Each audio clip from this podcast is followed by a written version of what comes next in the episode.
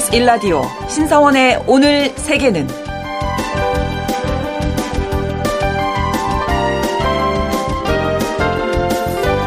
안녕하십니까 아나운서 신성원입니다. 중국에서는 후베이, 안후이, 허난성 등 이 중부지방에 15년 만에 폭설이 내리면서 춘절을 맞아 고향으로 향하던 사람들이 고속도로에 고립되는 일이 벌어졌다고 합니다. 22시간 동안 고작 4km밖에 이동하지 못할 정도였다고 하는데요. 올해가 역대 최악의 귀향길로 기록될 전망이라고 하네요. 우리나라도 내일부터 이 설 연휴 귀성 전쟁이 시작되겠죠. 올해는 고속도로를 이용하는 차량이 전년 동기 대비 3.1% 증가할 것으로 전망됐습니다. 언제 가장 붐빌까 봤더니 고향으로 가는 길은 내일 오전이고요. 그리고 돌아오는 귀경 출발은 11일 일요일 오후에 가장 많을 거라고 합니다. 또한 국토교통부는 설 당일 앞뒤로 나흘간 그러니까 9일부터 12일까지 고속도로 통행료를 면제하고 갓길 차로를 운영한다고 하니까 참고하시고요. 어딜 가도 사람 많고 차도 많을 연휴 기간 동안 안전사고 없이 즐겁게 보내시기 바랍니다. 오늘 아침 전해진 국제사회 뉴스 잠시 후 오늘의 헤드라인 뉴스로 정리해드리고요. 통신원 취재 수첩에서는 영국 통신원 연결해서 영국 브리스톨에서 치과가 개원하자마자 대기 인파가 몰리는 진풍경이 벌어졌다고 하는데 어떤 사연인지 참 자세히 알아보겠습니다. 그리고 글로벌 이슈에서는 미국에서 커지고 있는 상업용 부동산 위기가 어디까지 영향을 미칠지 알아보겠습니다. 2월 8일 목요일 KBS 일라디오 신성원의 오늘 세계는 시작합니다.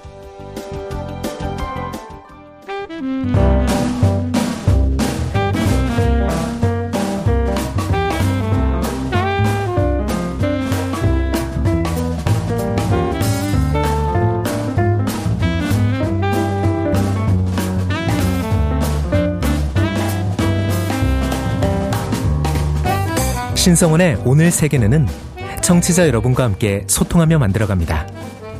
실시간으로 유튜브로 보실 수 있고요. 여러분의 의견도 기다립니다. 짧은 문자 50원, 긴 문자 100원이 드는 샵 9730. 라디오와 콩 앱으로 많은 의견 보내주십시오.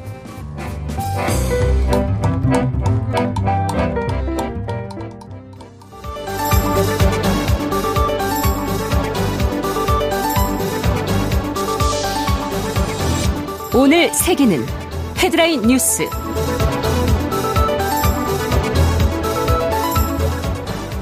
일본 후쿠시마 제1원자력 발전소에서 방사성 물질이 포함된 오염수 5.5톤이 새어나왔습니다.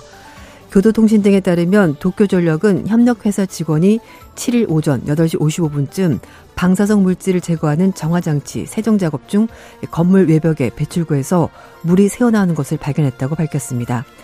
확인해 보니 원래 닫혀 있어야 할 밸브 16개 중에서 10개가 열려 있었습니다. 도쿄전력은 장치 점검을 위해서 내부에 남은 오염수를 물로 세척하는 과정에서 원래 닫혀 있어야 할 밸브가 열리면서 오염수가 배기구를 통해서 누출된 것으로 보인다고 설명했습니다. 도쿄전력은 유출된 오염수 5.5톤에는 세슘과 스트론튬 등 방사성 물질 220억 베크렐이 포함됐을 것으로 추정했습니다. 이는 일본의 국가 보고 기준인 1억 베크렐을 크게 초과하는 수치입니다. 후쿠시마 TV는 현장에서 주변의 240배 정도의 방사선이 검출됐다고 보도했습니다. 총선을 하루 앞둔 파키스탄에서 폭탄 테러가 잇따라 발생했습니다. 수십 명의 인명피해도 발생했는데요. 로이터 통신 보도에 따르면 발루치스탄주 경찰은 무소속 후보 사무실 근처에서 폭탄 테러가 발생해서 14명이 숨지고 25명이 부상했고 자미앗 울라의 이슬람 파지 소속 후보 선거 사무실 근처에서도 또 다른 폭탄 테러가 발생해서 12명이 사망하고 25명이 다쳤다고 밝혔습니다. 아, 주 장관은 테러 목적은 선거를 방해하는 것이지만 선거는 내일 예정대로 치러질 것이라고 강조했습니다. AFP 통신에 따르면 극단주의 무장단체인 이슬람 국가 IS가 텔레그램 메시지를 통해서 두 테러 모두 자신들의 소행이라고 주장했습니다. 한편 발루치산주는 불법 단체인 파키스탄 탈레반 등 반정부 무장 단체들 활동이 잦은 지역인데요. 파키스탄에서는 총선과 관련해서 지금까지 최소 2명의 후보가 총에 맞아 사망했고 작년 7월에도 선거 활동가를 대상으로 한 테러가 발생해 44명이 목숨을 잃었습니다. 연방 하원 의원 272명과 4개 주의회 의원을 뽑는 이번 총선은 8일 오전 8시 시작해서 오후 5시에 종료됩니다. 네타냐후 이스라엘 총리가 하마스가 제시한 휴전안을 거부했습니다. 베냐민 네타냐후 이스라엘 총리가 하마스가 제시한 인질 협상 조건을 거부했습니다. 네타냐후 총리는 하마스의 인질 석방 조건은 망상이며 만약 수용한다면 또 다른 대량 학살을 부를 수 있다고 경고했습니다. 그러면서 네타냐후 총리는 이스라엘은 가자 지구에서 총체적인 승리가 보장될 때까지 공세를 지속할 것이라고 다짐했습니다. 하마스는 이스라엘 인질 석방 조건으로 135일의 휴전과 이스라엘 교도소에 수감 중인 팔레스타인 주민 최소 1,500명을 석방할 것을 요구하고 있습니다. 열흘 전에 미국과 이집트, 카타르 그리고 이스라엘이 프랑스 파리에서 추가 인질 석방과 6주간의 휴전을 제시한 뒤 나온 하마스 측의 조건입니다. 전직 폭스뉴스 앵커가 푸틴 러시아 대통령과 인터뷰를 진행했습니다. 미국의 보수 매체인 폭스뉴스의 간판 앵커였던 터커 칼슨이 블라디미르 푸틴 대통령과 인터뷰를 가졌다고 러시아 크렘린궁이 밝혔습니다. 이번 인터뷰는 2022년 2월달 우크라이나 침공 이후에 푸틴 대통령이 서방 언론인과 가진 첫 번째 인터뷰라는 점에서 많은 관심을 불러일으켰습니다. 칼스는 2020년 미국 대선 결과가 조작됐다는 주장과 함께 우크라이나 전쟁을 두고 러시아의 침략 행위를 정당한 발언해서 극우 성향 농객이, 농객으로 불리는 사람인데요. 7년간 폭스뉴스의 대표 프로그램 터커 칼슨 투나잇을 진행한 앵커이고 트럼프 전 대통령과도 각별한 친분 관계를 유지하고 있는 것으로 유명합니다. 이에 대해서 미국의 뉴스위크지는 보수적인 비평가인 칼슨의 푸틴 대통령 인터뷰 자체가 유럽 연합 내 입법자들의 목표가 될 수 있다고 우려했습니다. 춘절을 앞둔 중국에서 폭설로 교통대란이 발생했습니다. 중국 춘절연 앞두고 폭설이 이어져서 귀향객들의 발이 묶였습니다. 중국 중부 내륙으로 이어진 폭설로 고속철도 운행이 잇따라 중단되면서 열차역이 사람들로 아비규환을 이루고 있습니다. 이 폭설로 도로에 갇힌 차량들은 눈을 그대로 막고 있는데요. 고속도로에 고립된 귀향객은 3일 밤낮을 고속도로 위에서 있었습니다. 항공편도 폭설로 결항과 지연을 속, 지연이 속출되고 있습니다. 2008년 춘절 때도 겪었던 폭설이라 정부가 나름대로 대비했습니다만 역부족이었습니다. 춘절 연휴 기간 전후 40일간 특별 운송 기간에 연 인원 90억 명이 이동하는 만큼 코로나19, 독감 등 호흡기 질환 유행도 우려되는 상황입니다.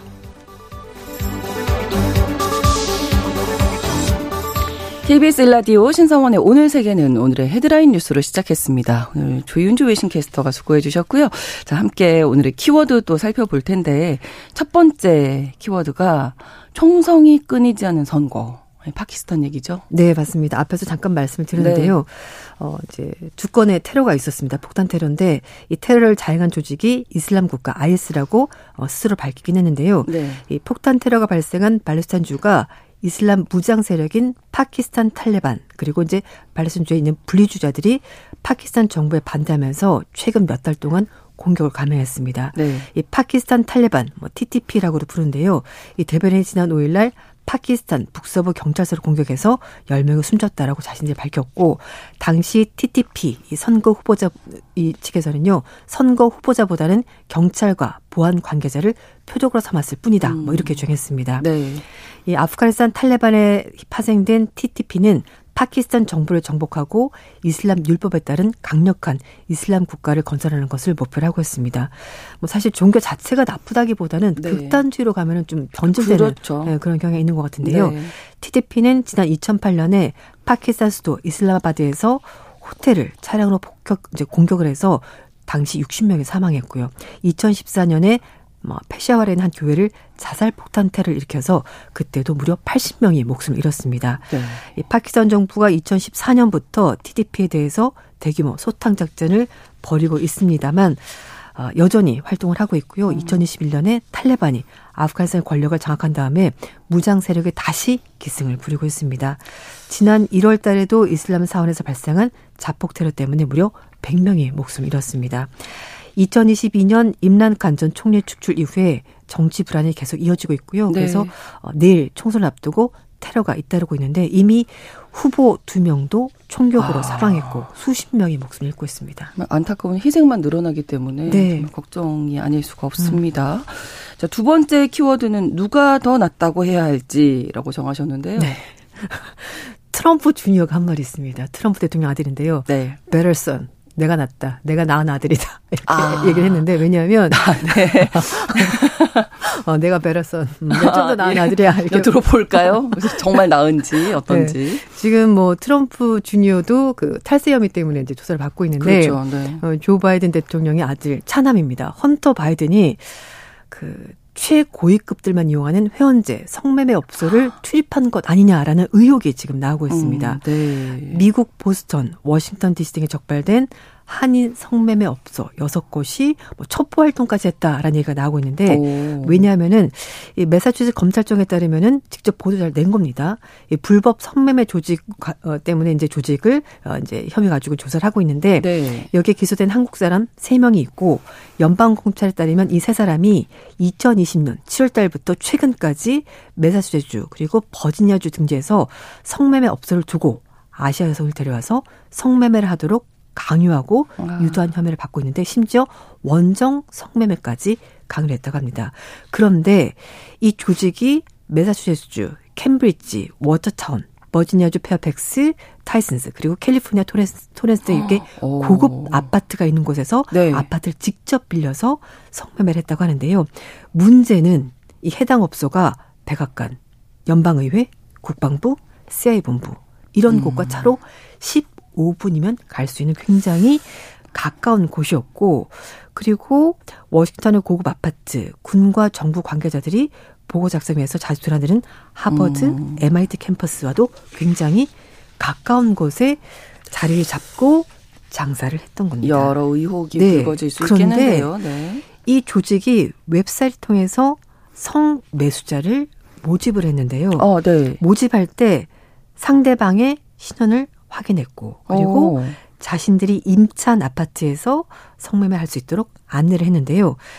이용자들이 해당 업소를 예약하기 위해서는 웹사이트에 접속을 해서 네. 설문조사에 답변하고 신분증, 직장 정보, 신용카드, 오. 추천인 이런 것들을 모두 공개해야지 이 업소를 이용할 수 있었습니다. 어, 일반적으로 글쎄요, 뭐 성매매라고 하면 이제 신분을 좀 예, 예, 음.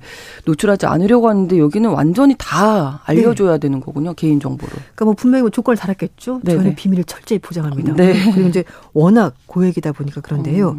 어, 우리 우리 돈으로 46만 원에서 79만 원 프리미엄 가격으로 현금으로 다 지불해야 되고요. 아. 일부는 월 1000달러 회비를 오. 내고 어, 이용하는 고객도 있었습니다. 그런데 네. 이 조직에서 성매매 장부를 작성했는데 네. 한글 장부가 있었고요. 좀, 네. 네. 그래서 장부에 그 이름, 요일, 음. 시간대별 고객 접대 내용, 아. 대금 자세하게 다 적혀 있던 아, 겁니다. 뭐 피해갈 수가 없겠네요. 네. 그러면. 그래서 이조 바이든 대통령의 차남인 헌터 바이든이 명단에 포함돼 있다는 의혹이 나왔고요. 음. 법원과 검찰은 성매매 고객 28명 공개 명단을 공개하지 않았기 때문에 이거는 아직 정확히 확인된 바는 음. 없습니다. 네. 그런데 일단 어 성매매 회비에 뭐 여러 가지 돈을 재우게 하면서 이게 좀 뭔가 불법적인 돈이 들어간 것 아니냐. 그렇죠. 이 돈이 또 어떻게 네. 모아진 것이냐. 네. 그래서 이것도. 이제 얘기가 점점 커지고 있는 상황이 네. 됐습니다. 근데 이 헌터 바이든도 탈세 때문에 기소된 상태라면서요. 맞습니다.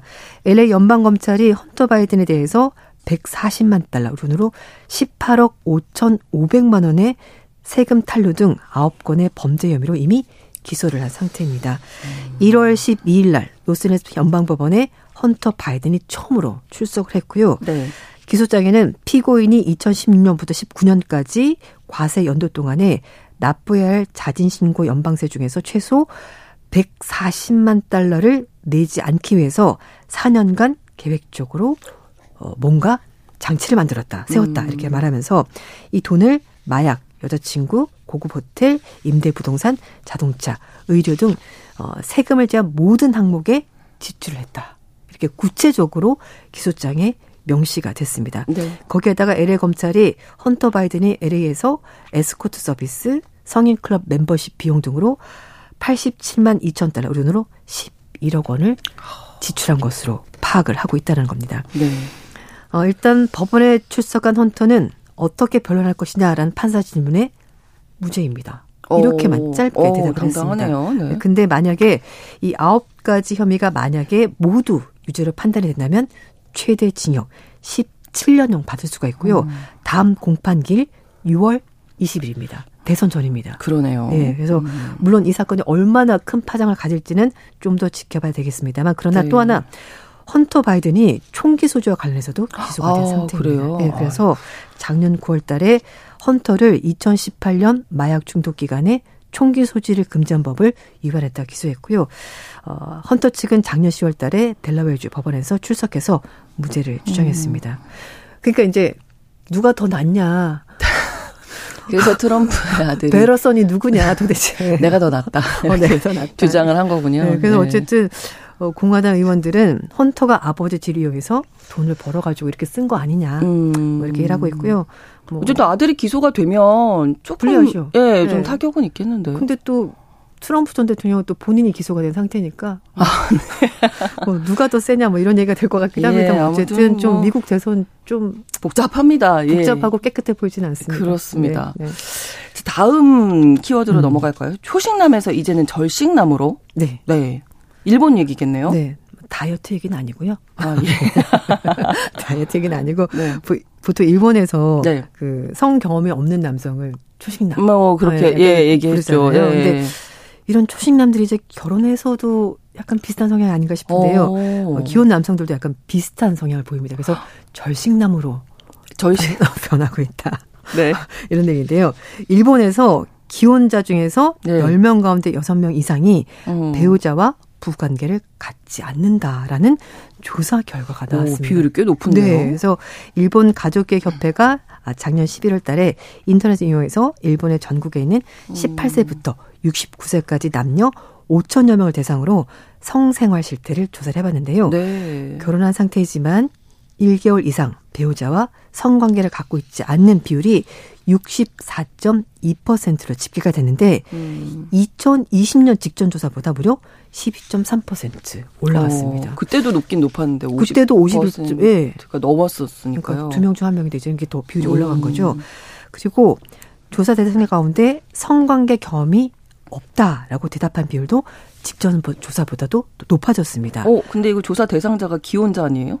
아니요, 이거 이거 이거 아, 전체 어, 예, 예. 아, 예, 그러니까 기, 결혼하기 남녀 전에 예, 맞아요. 18세에서 예, 예. 69세 남녀를 네. 네, 대상으로. 맞습니다. 그래서 아, 네네. 남성은 13.3%에서 19.2%로 그리고 여성은 9.4에서 음. 16.5%로 여성이 굉장히 많이 올라갔거든요. 네. 20대 남성은 51.7%, 20대 여성은 37%가 성 경험이 없다. 음. 이렇게 대답했습니다. 이번 조사에서 젊은 층에서 특히 성관계 자체에 대한 관심도가 굉장히 낮은 것으로 확인이 됐다고 하는데요. 어, 성관계를 하고 싶으냐라고 물어봤더니 그렇습니다라고 대답한 사람은 30대에서 60대가 85%를 넘었는데 네. 근데 10대에서 20대는 63.4% 이렇게 나왔습니다. 그 약간 이게 통계가 뭔가 좀 수치가 바뀌었어야 되는 게 아닌가. 어, 그렇기도 하고 뭔가 차이가 있죠. 보세요. 음. 질문은 하고 싶습니까? 라고 물어봤는데 85%가 네, 하고 싶어요. 라고 했는데 음. 막상 결혼했더니 안 합니다. 어. 그러니까 이게 좀 뭔가 문제가 네, 있는 네. 것 같습니다. 그래서 요 분석하는 기사가 좀 나왔으면 네, 좋겠네요. 후속 네. 기사가 있으면 또 제가 소개를 해드릴게요. 알겠습니다. 자, 네 번째 건방진 세트 메뉴. 네. 세트 메뉴가 어떻게 하면 건방질 수 있을까요? 굉장히 도도했습니다. 어. 가격이 저기 위에 올라가 있었거든요. 아, 네, 네. 해시 브라운 아시죠? 감자 네, 이렇게 네. 으깨서 튀긴 거. 그거 양이 얼마 안 되는데 하나에 3달러. 우리 4,000원. 돈으로, 어, 4천 원 정도. 네. 오, 먹겠습니까? 비싼데요. 어, 이거 뭐 4천 원. 해시브로 하나 4천 원. 그래서 누가 이걸 먹냐. 이제 네. 미국에서도 아, 그래서 네. 너무 건방지다. 어, 매 건방지다. 근데 이게 해시브라운 하나가 4천 원이니까 네. 세트 메뉴 얼마겠습니까? 많이 비싸겠는데. 네. 빅맥 세트를 사 먹는데 18달러라고 합니다. 미국에서.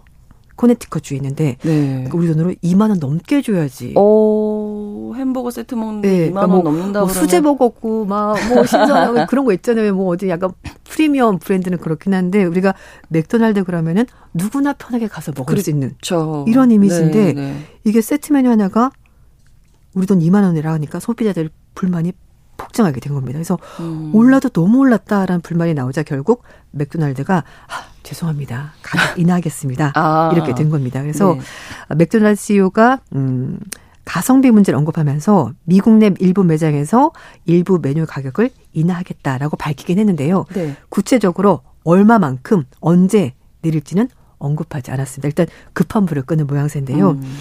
어, 그리고 이제 이 CEO가 미국 내 매장에서 매출 예상보다 부진하다라는 보고를 받고 나서 아 이게 뭔가 좀 심각하구나라 판단했고 그리고 사람 이 CEO 자체도 아 집에서 식사하는 게 좀 더 쌀 것 같습니다. 어, 어, 네, 이렇게 이제 얘기를 네. 했다는 거죠. 그래서 어. 물론 미국에서 전반적으로 물가가 많이 오르긴 했습니다만 네. 외식 물가가 특히 많이 올랐습니다. 그러니까 전체 소비자 물가가 작년에 1.3% 상승에 그쳤는데요. 네. 외식 물가는 무려 5.2% 급등했고 특히 사람들이 좀 아 그래도 편하게 먹을 수 있지라고 생각했던 맥도날드가 작년에만 가격을 10% 인상했습니다. 근데 음. 이 맥도날드 CEO가 아, 그 정도 올라도 괜찮아 사람들 다 먹을 거야 했지만 결국은 먹지 않았고 회사 측에서 음.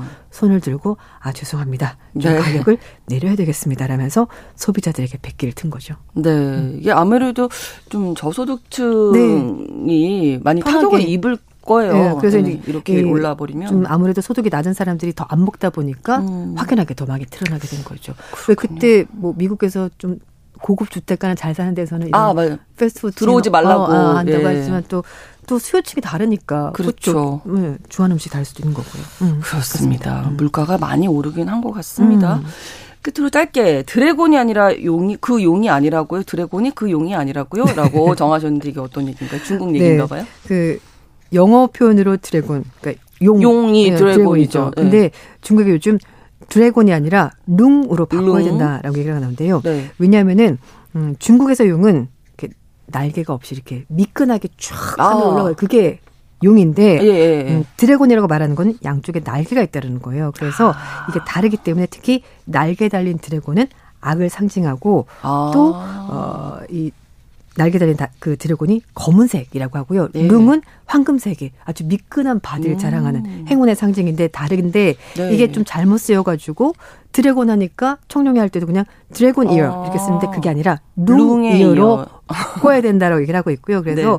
중국에서 그러면 이걸 바꾸자는 얘기가 요즘에 최근 나오고 있고 또 일부 학자들도 20년 전부터 룽이 정확한 번역이다라는 아. 얘기가 나왔었고 또 중국 공산당에서도 이 얘기를 자꾸 얘기하다 보니까 이게 조금 어, 탄력을 갖고 음. 있는 것 같습니다. 네, 좀 그러니까 의미를 잘 생각해야 된다. 어, 서양에서 알고 있는 그 용이 아니다. 아, 드래곤은 어, 악마다. 어, 뭐 날개 달린 나쁜 어, 의미다. 어, 우리가 말한 용은 멋있는 용이다. 하늘로 쭉 올라가는. 오늘의 헤드라인 뉴스와 네. 키워드까지 외신캐스트 조윤주 씨와 함께했습니다. 고맙습니다. 네, 감사합니다. KBS 일라디오 신성원의 오늘 세계는 일부 마무리하고요. 11시 30분부터 일부 지역에서 해당 지역 방송 보내드리겠습니다. 헐말 사운미의 There's a kind of hush 전해드립니다. All over the world, tonight, all over the world. Ladies and gentlemen. 국제사회의 다양한 뉴스를 한눈에. KBS 1라디오. 신성원의 오늘 세계는. 세계를 바로 보는 최소한의 투자입니다.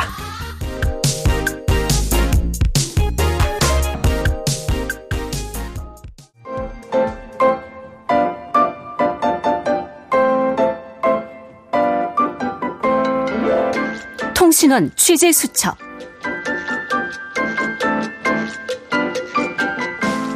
해외에서 치과 진료 받는 게 쉽지 않다는 이야기는 많이 들어보셨죠. 심지어 최근 영국의 한 지역에서는 치과 등록을 하기 위해서 수백 명이 줄을 서는 진풍경이 벌어지기도 했다고 하는데요. 어떤 사연인지 영국 김수정 통신원 연결해서 자세한 소식 들어보겠습니다. 김수정 통신원 안녕하세요. 네, 안녕하세요. 네. 영국 런던입니다. 자, 이게 진료를 받는 게 아니라 치과에 등록을 하기 위해서 시민들이 몰려들었다면서요? 네, 네, 그렇습니다. 지난 2월 5일 그 영국 브리스톨에서는요, 새로 네. 생긴 국립의료원 치과 진료소 앞에 수백 명의 시민이 장사진을 이루면서 줄을 섰는데요. 네. 이분들은 바로 그 치과 진료 예약을 확보하기 위해서 필사적으로 그 새로 문을 연 진료소로 아. 몰려들었고요. 어, 네. 이 수많은 사람들을 관리하기 위해서 경찰이 출동하는 이런 진풍경까지 벌어졌습니다. 네. 영국 브리스톨의 이 지역에는 작년 6월 치과가 문을 닫은 뒤에 무려 7개월 동안이나 어. 치과 의사가 부재했다는데요. 네. 세인트 폴스 치과 진료소라는 이름으로 다시 개원을 한 이 치과는 오전 10시쯤 그 문을 열었는데 이미 한두 시간 전부터 치과로 몰려든 사람들 덕분에 치과 건물 내부는 물론 밖에까지 긴 줄이 금방 생겼고 경찰이 현장에 도착해서 줄을 통제할 정도로 사람들이 불어났다고 합니다. 네, 영국 치과 사정이 많이 좀 열악한가 봐요. 네, 맞습니다. 그 이번 그 브리스톨 치과 상태 그 이 사태는 네. 영국이 그 치과 의료 서비스의 그 어떤 그 질, 질이 좀 낮은 어떤 이런 음. 상태를 보여주는 한 반면에 불과한데요. 네. 그 영국 야당인 노동당에서 발표한 한 통계에 따르면 영국 전역에서 치과 치료를 원하는 그 성인 환자 중에 83%가 어. 이 아이의 그 국립의료원 치과의 등록 자체를 못했다고 합니다. 아, 그래요. 또 18세 미만의 그 아동 중에서도 그 71.1%가 치료를 제대로 받을 수 없었다. 이런 자료가 있는데요. 네. 이는 예전부터 그 영국 정부가 그 국가 보건 의료 서비스에서 치과 부분에 대한 그 예산을 계속 줄여왔기 때문이고요. 아. 이후 그 코로나 사태를 겪으면서 치과 재정이 점점 더 힘들어졌고 어떻게 보면 일할수록 손실이 그 커지는 구조로 인해서 아. 폐업을 하는 치과들도 많이 늘어났습니다. 네. 그, 그러다 보니까 뭐 수요에 비해서 공급이 턱없이 적어진 거죠. 예. 여기에다가 어떤 그 체계 자체도 엉망이어서 음. 그 사립 치료는 좀 간단한 상담을 받거나 뭐 치료만 받더라도 너무 비싸요. 아주 비싼 어, 그 심하게 비싼 비용을 내야 하는 반면에 국립의료원 치과를 통한 치료는 정액제로 정해져 있는 것도 큰 문제로 지적되고 있는데 아. 그 많은 전문가들은 이 어- 어떤 개혁이 시급하게 이루어야지 한다면서요.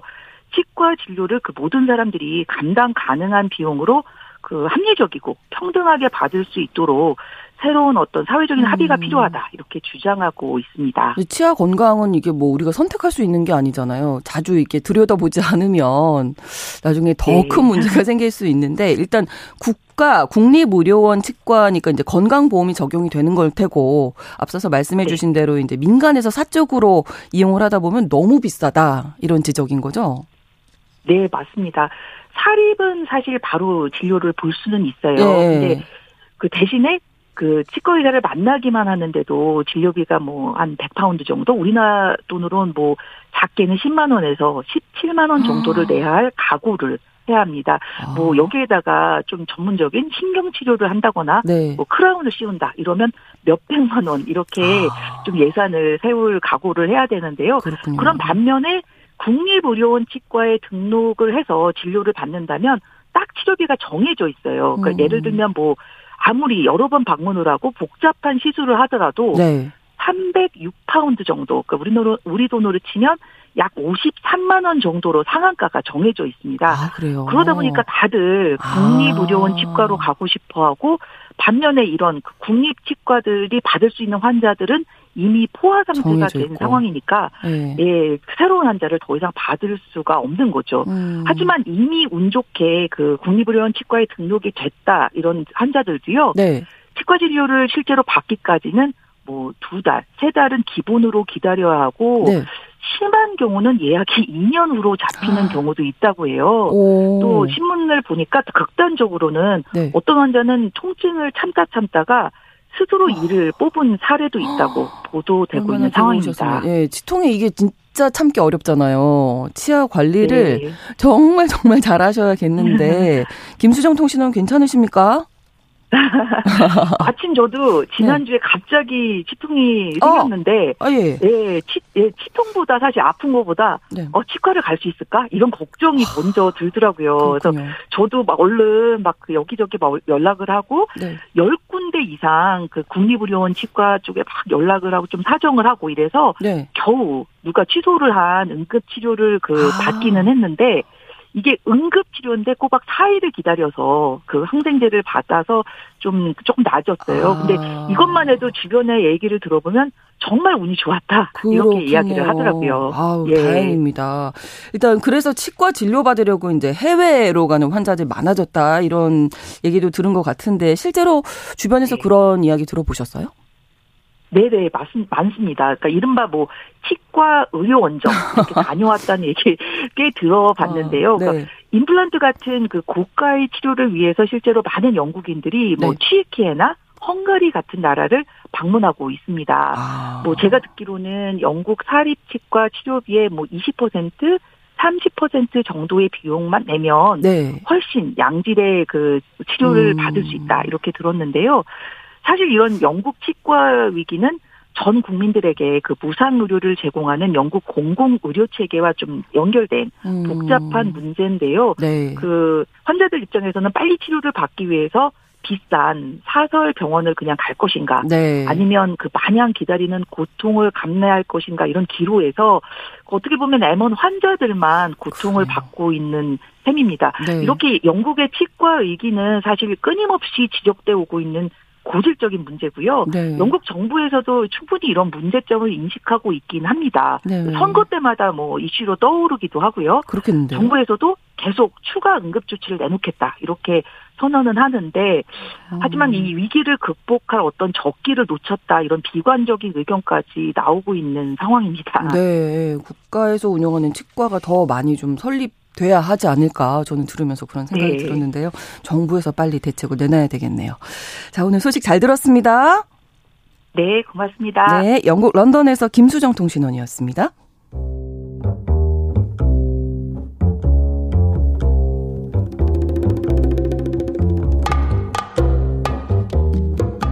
세계를 알면 우리가 보입니다. KBS 1라디오 신성원의 오늘 세계는 글로벌 배송으로 빠르게 찾아갑니다.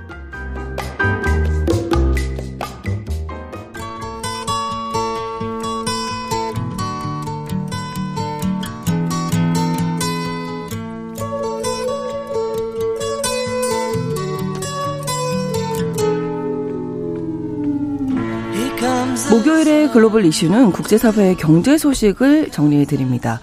미국의 상업용 부동산 위기가 커지면서 유럽과 일본 금융권까지 후폭풍을 맞고 있고 또 우리한테도 영향이 있는 것 아니냐 이런 우려의 목소리 나오고 있는데요.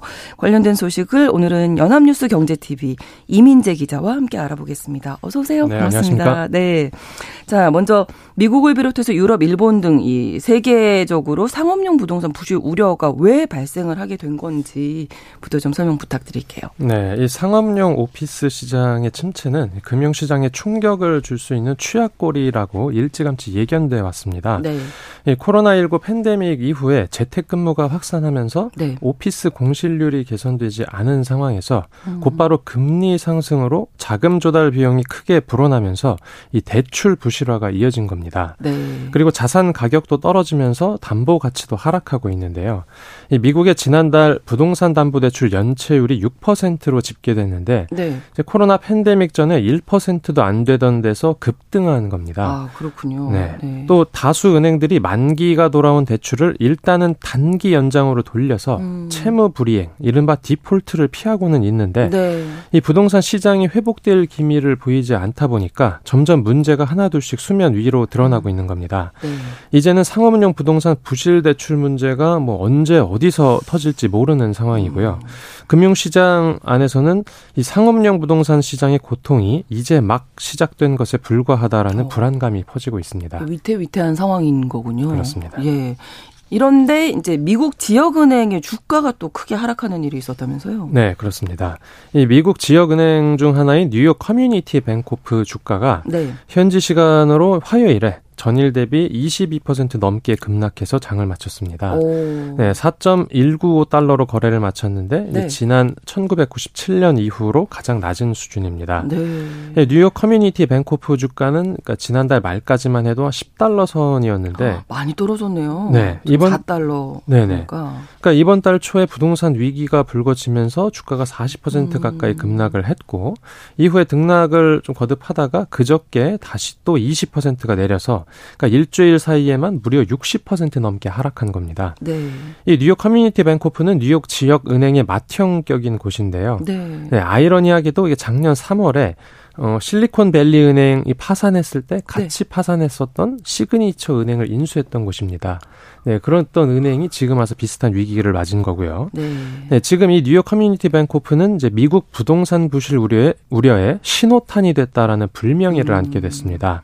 실제로 이번 일을 계기로 비슷한 사업 구조를 가진 다른 지역 은행들에도 위기감이 퍼지고 있는데요. 네. 이게 미국뿐만 아니라 미국의 상업용 부동산에 투자한 일본 그리고 유럽에 있는 은행들도 비슷 한 위기를 겪고 있다라고 전해집니다. 왜 이렇게 주가가 급락한 거죠? 네, 바로 뉴욕 커뮤니티 뱅코프가 작년 4분기에 네. 실적 쇼크를 낸 영향이 컸습니다. 음. 그러니까 대량 손실을 봤는데 네. 그 이유에 대해서 이제 은행 측에서는 부동산 부실을 어, 꼽았습니다. 아. 이 부동산 관련 대출이 부실해졌고 또 그동안 많이 부진했었던 이 상업용 부조, 부동산의 손실을 이제 실적에 반영하기 시작했다라고 설명했습니다. 아, 네, 네. 네, 이 상업용 부동산이라고 하면 우리가 사는 이 주거용이 아닌 뭐 그렇죠. 상, 네, 상가나 오피스텔, 같은 뭐 네, 부동산을 그렇죠. 말하는데요. 예. 이 오피스 가격이 급락하다 보니까 이제 더 이상 이자를 아예 받을 수 없는 대출이 음. 크게 늘어났다. 또 이자도 엄청나게 올랐잖아요. 네, 그렇습니다. 그러다 보니까 이자를 이제 받을 수 없는 대출이 아. 크게 늘어났다라고 전해지고요. 어, 이 실적 발표를 기점으로 뉴욕 커뮤니티 뱅코프 실적이 떨어지면서 네. 다른 미국 지역 은행들의 주가도 동반 하락했습니다. 미국 당국에서도 이 문제를 지적했겠죠? 네, 당연히. 그렇습니다. 네. 이 재닛 옐런 미국 재무장관이 언급을 했는데요. 네. 어, 미국 의회에 출석해서 이번 미국 부동산 상황에 대해 이 상업용 부동산이 금융 안정 위험을 초래하거나 은행 시스템에 초- 손실을 초래할 수 음. 있다. 그래서 감독 당국의 면밀한 주의가 요구된다라고 말했습니다. 네. 네, 그러면서 상업용 부동산 시장에 대해서 우려하고 있 고 이 금융 안정 감독 위원회가 이를 주시하고 있다라고 언급했습니다. 음, 그러니까 혹시나 모를 연쇄 금융 위기에 대해서 네. 지금 미국 금융 당국이 예의주시하고 있고 또 대응책을 마련하고 있다라는 뜻으로 풀이됩니다. 좀 안정시키기 위한 발언이 아닐까. 그렇습니다. 예, 예. 또, 또 상업용 부동산 이슈 때문에 스트레스를 받는 일부 금융기관이 있을 수 있지만 네. 이 전체적으로는 감당할 수 있는 수준이라고 음. 말하면서 뭐 시장을 안심시키는 발언을 했고요. 네. 또 미국의 은행 시스템이 견조하다라는 점을 강조했고 네. 또 지금까지 규제를 통해서 쌓아온 유동성 그리고 강한 자본을 바탕으로 이 음. 시스템 리스크에 대한 가능성이 줄었다라고 진단했습니다. 네. 그럼에도 불구하고 주가를 안정시키는 데는 뭐 그닥 효과가 없었지 않았나. 네, 네. 그렇습니다. 어, 뉴욕 커뮤니티 뱅코프 주가가 이렇게 옐런 장관의 발언이 나오고 나서 오히려 더 떨어졌는데요. 아 그래요. 네. 어. 발언 직후에 이제 주가가 20% 넘게 하락했습니다. 어. 이제 미국 재무장관이 괜찮다고는 했지만 지금 이제 위원회에 나와서 장관이 부동산에 대해서 언급한 것 자체가 음. 지금 미국 부동산 위기가 생각보다 심각한 것 아닌가라는 이제 시장의 의구심을 아. 키웠다라는 평가입니다. 오히려 더 확실해졌군요. 위기가. 그렇습니다. 예. 그리고 실제로 이제 옐런 발언이 나오고 나서 네. 이 지역은행 주가 지수도 추가로 하락했습니다. 음.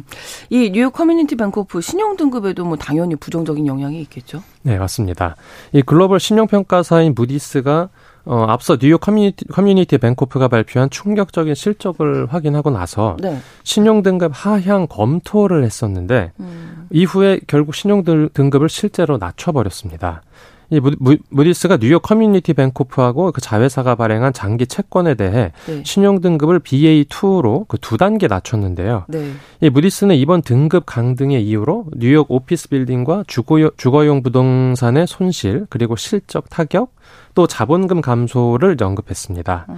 그리고 여기에서 그치는 게 아니고 무디스는 뉴욕 커뮤니티 뱅코프에 대해서 이 신용 약세 그리고 자본 강화 실패, 또 은행 유동성이 악영향을 미치는 예금자 신뢰도의 하락이 나타난다라고 하면 네. 신용 등급이 재차 하향될 수 있다라고 음. 무시무시한 경고를 날렸습니다.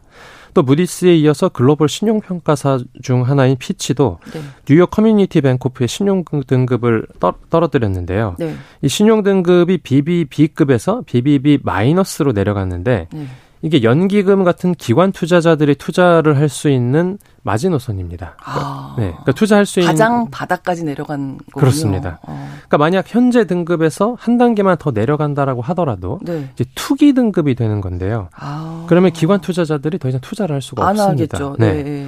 그러니까 피치도 이제 이번 신용 등급 하향 이유에 대해서 어, 상업용 부동산 대출에서 난 손실과 부진한 실적을 고려했다라고 음. 설명했고요.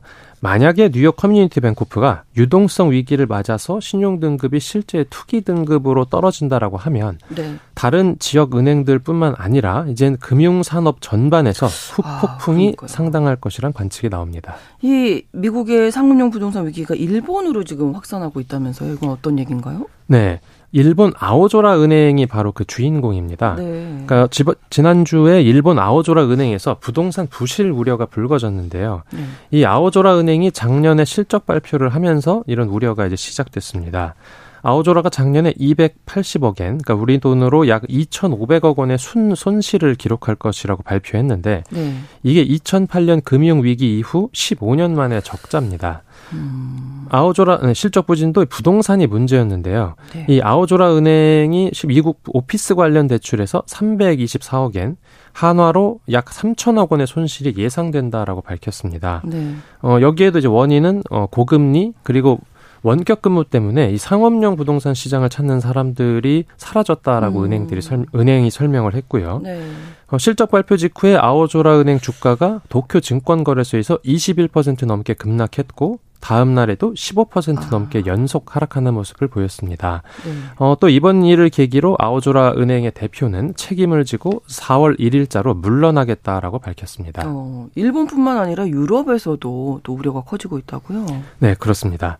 이 독일의 최대 은행인 도이체방크도 미국 상업용 부동산 투자에서 손실을 입었는데요. 아, 네, 도이체방크가 자- 이제 실적 발표에서 어, 지난 분기에 상업 부동산 상업용 부동산 손실 충당금이 1억 2,300만 유로, 그러니까 한화로 1,700억 원 이라고 이제 밝혔는데 어, 작년 같은 기간의 4배 수준입니다. 어, 예. 네, 이 충당금이라고 하는 건 그러니까 대출에서 부실이 발생했을 때 예. 이걸 실제 이 손실을 실제 회계상으로 인식을 했다라는 음. 뜻입니다.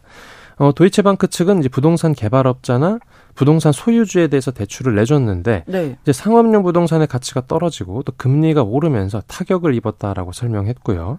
또 지금의 금리 환경이 오피스 부분의 재차입 위험과 또 잠재적 신용 손실의 주요 원인으로 남아 있다라고 언급했습니다.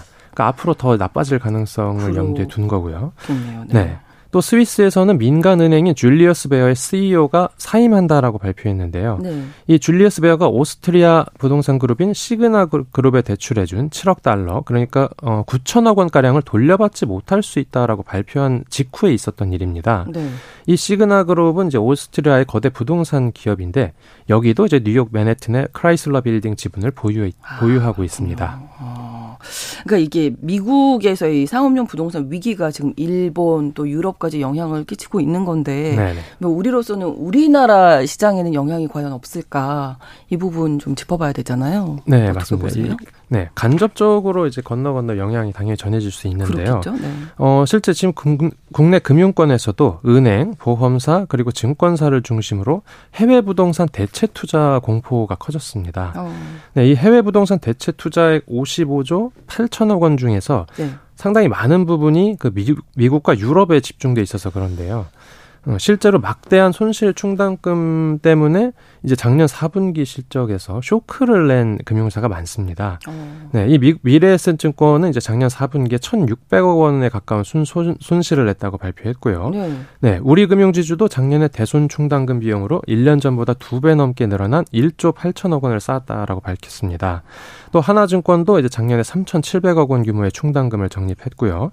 JB금융지주와 BNK금융지주도 어, 작년에 전년 대비 70% 넘게 늘어난 충당금을 쌓은 영향으로 실적이 부진했습니다. 예. 이게 충당금이 대출에서 부실이 발생했을 때 그 손실을 인식하는 거다 이렇게 아까 설명을 해 주셨는데 네네. 지금 상황이 심상치 않다 이렇게 보이네요. 네. 예. 자, 그럼 이미 손실을 보고 있는 곳도 있다면서요? 그렇습니다. 그 상업용 부동산에 투자한 해외 부동산 펀드에서 손실이 난 건데요. 네. 어, 미래에셋 자산운용의 미래에셋 맵스 미국 부동산 9-2호 펀드는 이제 9,700억 원의 미국 텍사스주 델러스 오피스 빌딩을 매수했다가 네. 작년 10월에 20%가량 손해를 벌고 팔았습니다. 또 음. 이지스 글로벌 부동산 투자 신탁 229호도 독일 프랑크푸르트의 트리아논 빌딩에 투자했다가 펀드 설정 이후에 누적 손실이 80%를 넘어섰다고 전해지고요. 문제는 이렇게 해외 부동산 투자 손실이 커지게 되면 이제 국내 기관 투자자들이 소송을 걸 수도 있습니다. 그래서 한국 신용평가는 이 증권사들이 해외 부동산 투자를 하면서 투자 수익 극대화를 위해 중후순위로 지분 투자 편입 비중을 높이는 경우가 많았다라고 음. 지적을 했고요. 네. 또, 어, 그동안의 그 레버리지 효과 때문에 지금 나타나는 그 손실률이 더 높은 것이라고 설명했습니다. 네.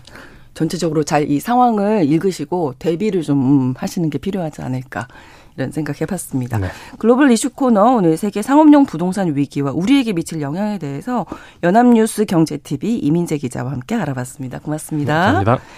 오늘 방송 마무리하면서 Tears for Fears의 Everybody Wants to Rule the World 전해드리겠습니다. KBS 일라디오 신성원의 오늘 세계는 내일 오전 11시 5분에 다시 오겠습니다. 고맙습니다.